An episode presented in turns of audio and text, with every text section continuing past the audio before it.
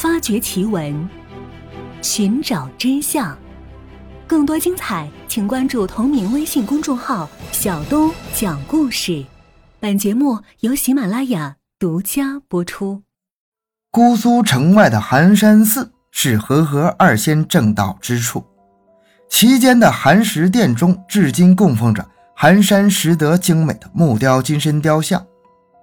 寒山寺大雄宅殿的后壁。嵌有扬州八怪之一的大画家罗聘所绘的寒山拾得写意画像石刻，佛殿的后壁嵌有寒山诗三十首。每年的除夕之夜，都有大批的客人到寒山寺听钟声拜和合二仙。第三个版本则更加贴近中国道教的文化。传说很久以前，华山的云台峰上住着一位老道人，手下有两个徒弟。老道教徒弟修道炼丹，奈何两个徒弟都不够成器，炼丹修道的本事很是不到家。拜师多年，只会唱几首道情歌。老道很是头疼，他想着，既然已经收人当徒，好歹也要让他们学点本事。于是就让他们守在丹房里，自己则每天一早就背上背筐，喝着药锄，走出庙门，漫山遍野的寻找药材，直到日落西山时才回道观。一天，他正在山间挖药，忽然来了两个头结发髻、身穿红色兜兜的胖娃娃。这两个天真活泼、跳跳蹦蹦的娃娃一来，就帮他寻找药苗。太阳西下，他要回家了。两个可爱的娃娃也就一跳一蹦地消失在密林里。以后几天，这两个娃娃天天都是他来则来，他回则回。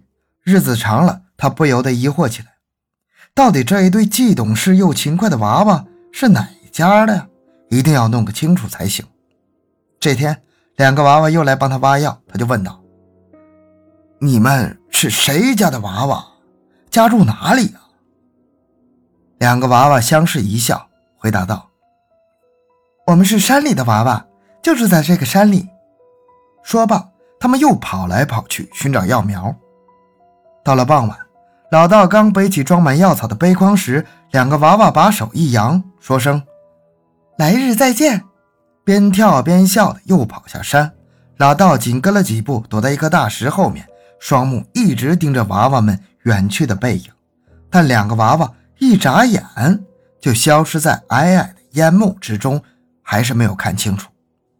回到道观里，老道坐在油灯之下。和两个徒弟一边摘采采来的药材，一边思索着，说：“他俩要是妖物，从没有见过害人之意呀。你说他俩是神仙，可也没有什么神奇的表现呢。但得设法知道个究竟。”老道想了大半夜，终于想出个好办法，不由得脱口而出：“就这样。”两个徒弟一听，笑着问道：“师傅，就咋样办呢？”老道这才醒悟过来，忙掩饰着：“啊，没什么，没什么。”夜半时分，老道悄悄取出针线包，从中抽出一颗白线，用针穿好。天刚一亮，就背上背筐走出门去。到了采药的地方，两个娃娃还是高高兴兴地帮他寻找药苗，但是他却两眼紧紧地盯着娃娃。想寻找一个适当的机会，把备好的针线别在他俩任意一个人身上。当两个娃娃抱着一大堆草药弯腰装筐的时候，他轻巧地把早已捏在手中的针线别在了一个娃娃的背上。第二天早晨，老道士仍然背上背筐，喝着药锄出了门，但他没有去挖药，却朝着平时两个娃娃的去向一路摸索着。他找了半天。终于在深沟里的一块小毛坪上，隐隐看见浓绿的草丛中一条白线在风中微微的飘动。他兴冲冲地向前走了几步，低头一看，果然是自己的针线附在一个小而茁壮的草叶上。但老道细看之下，心里却凉了半截啊！地上除了几根异样的草苗，什么东西都没有。他转念一想。反正记号在这里，就要弄个究竟。于是他操起药锄，围着小苗四周挖了起来。果然在很深的土层中，老道挖出一根很粗的根茎，顺手一拔，原来是一根白光细嫩的大黄芩。老道喜滋滋的刚要把黄芩装进筐内，忽然黄芩指着旁边另一个小草说：“不光是我，还有他呢。”老道又把那根小草下面的东西挖了出来，竟是一根四肢齐全的大人参。他把人参和黄芩放在筐里，就往回走。路上，他想：人参、黄芩都是名药，真是天赐之物啊！我何不精心炮制一味好药出来救济世人呢？回到观里，老道另行安置了锅灶，洗刷了所有的器皿，然后把洗净的人参放在锅里煮了起来。第二天，他又要出去挖药，就用石块把锅盖一压，对两个徒弟嘱咐道：“这药要烧七天七夜才能揭锅盖，我走后只用文火烧炖就行。”两个徒弟按照师傅的嘱咐，用文火烧炖起来。炖到第五天，两人边炖边议论：“师傅平日制药总是边做边教，唯恐咱俩记不牢。可这次偏不叫揭锅。”这样一谈，两个徒弟都觉得有点蹊跷，越谈越怀疑，越想揭开锅盖看看。争论半天，到底是好奇心占了上风。两个徒弟揭开锅盖。不看则已，一看是又惊又喜呀！炖了几天的人参显得格外的白胖，浮游在锅里，肥嫩细腻，浓香扑鼻呀。其中一个人不由得捏了一块尝了起来，叫道：“哎呀，世间居然有如此美味！”就这样，两个徒弟吃着炖着，把人参竟吃了个干净。但他俩还是烧着空锅。到了第七天，老道士只挖了半天药，就匆匆回来了。他一进门就对两个徒弟喜道：“药炖好了，这下就能炮制出一大堆健心益神、延年益寿的好药来。”说着，搬掉石头，揭开锅盖一看，人参一点儿也没有了，只剩下了一点汤啊！老道感到奇怪，抬头看着两个徒弟。见两人垂下头，一声不响，顿时明白了，厉声道：“啊，原来你们两个孽障把他吃了！”说着，拾起铜火棍，劈头朝徒弟们打去。两个徒弟一见老师傅真的动了气，撒腿就往门外跑。老道见徒弟跑了，心想：“哎呀，自己何必动火呀？药没了，上山再去慢慢找。徒弟跑了，可哪儿去找啊？”想到这儿，他连忙跑出门，大声喊道：“你俩给我回来！”两个徒弟一看，师傅手里提着铜火棍追过来，就更加越跑越快。哪知道，渐渐的，他们竟然从地上飞升而起。老道在后面一看，更是追悔不已啊！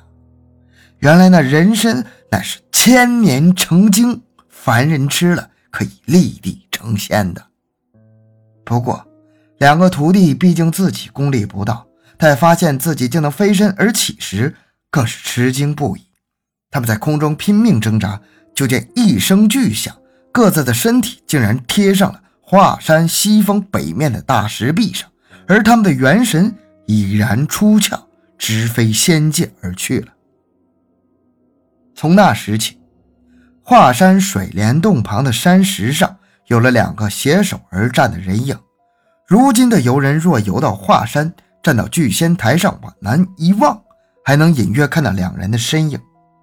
而这两个徒弟到了仙界之后，玉皇大帝见他们没什么特别的本事，再听他们述说完成仙的过程，更是不知道该怎么办，只好道：“你们既不能降妖除魔，炼丹制药的本事也没学到家。”就只会唱几首道情歌，那就去管管人间百姓的婚姻吧。没事给新婚夫妇唱唱好听的，让他们和和美美的过日子。于是，便封他们为和合二仙。那么，道教中的和合术是怎样实施的呢？从它具体实施仪式中可以看出，这种法术具有强制性。和合术在道家的理论中是通过祭奠、祝祝和做法，在和合符中注入天地人神的信息，催动天喜、红鸾星神、和合二仙、月下老人等神明的力量，从而增进受术者宿命中姻缘的强度。或和合，或延续，或增援，或借缘，或化解祖星、小人、竞争者、第三者，令恋人或夫妻两情相悦，恩爱如蜜，达到百年好合的效果。讲究法缘牵线，道法为媒。从某一程度上来说，这种法术也是改变现有宿命论的方法，也算是一种积极的人生观和感情观。古时的道士，如有专门修行过和合术的，在修成之后都会出山，给需要和合的人家行法。但道教正统的和合术又有着极其严格的限定，讲究的是顺应天意，身正心正。一般来说，和合使者会向受术者男女所要八字来仔细推算，如确定两人确有姻缘之分，才会施法。如果受术者八字不合，甚至一方是为一己私利，或因为陷入感情漩涡而强求婚姻，纵然千两黄金在前，师傅也不能动一点心思。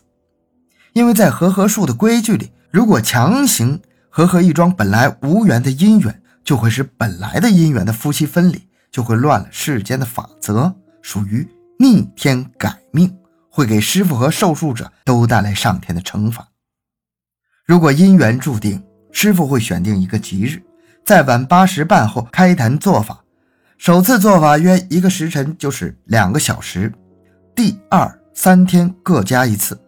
做和合法场时，受术者需配合，备红香三柱、红蜡烛一对，安然坐到蒲团上，心中存想着自己心仪的对象。做法时，听师傅指示，配合上香、念咒、燃发、存灰等。而和合的效果通常为七日起效，四十九日内达到圆满的境界。一般来说，对于心中还存有念想，但因为世俗的限制而分离的情侣来说，和合术会让他们在施法的时间里不自觉地想起对方的好，随后会频繁地梦到彼此恩爱的过去，从而使一方回心转意或者更加珍惜对方。这样，和合术的目的也就达到了。不过，和合术不成功的例子也有不少。对于这样的情况，和合师的解释是：有可能两人素世的缘分太薄，即便外力相助也无法促成姻缘，那就也只能是尽人事听天命了。之所以民间对和合术多有信奉，大概是因为和其他民间艺术相比，它承载的都是世人对和谐的婚姻、美好的家庭生活的期望。没有太多激烈的因素在里面，因此和合术在中国古代盛行了千年，即使到了民国时期，还有不少民众信奉它。但从科学角度来说，和合术是一种没有任何科学理论和实验数据支撑的，带有强烈的迷信和宗教色彩的方法论。对于它，新中国成立之后，有两种观点一直存在争论，一种认为。和合术是封建迷信的糟粕，古时游方道士们赚钱谋生的手段之一。一种认为这属于道教宗教文化的一种体现，其仪式和流程还是具有一定的研究价值。不过，值得一提的是，新中国成立以后，随着我国社会现代化进程的发展，随着人们受教育程度的提高和具有求实和科学精神的人越来越多，和合术也逐渐的淡出了社会的视野。真正成为了一种历史文化现象，这样的结果还是令人欣慰的。因为真正幸福美满的婚姻生活需要每个家庭自己去创造，但我们同时也不能忘记，在以往蒙昧的岁月里，和合术毕竟还是给许多人一种希望，使他们唤起对生活的热情。好，这个故事讲完了。小东的个人微信号六五七六二六六，感谢大家的收听，咱们下期再见。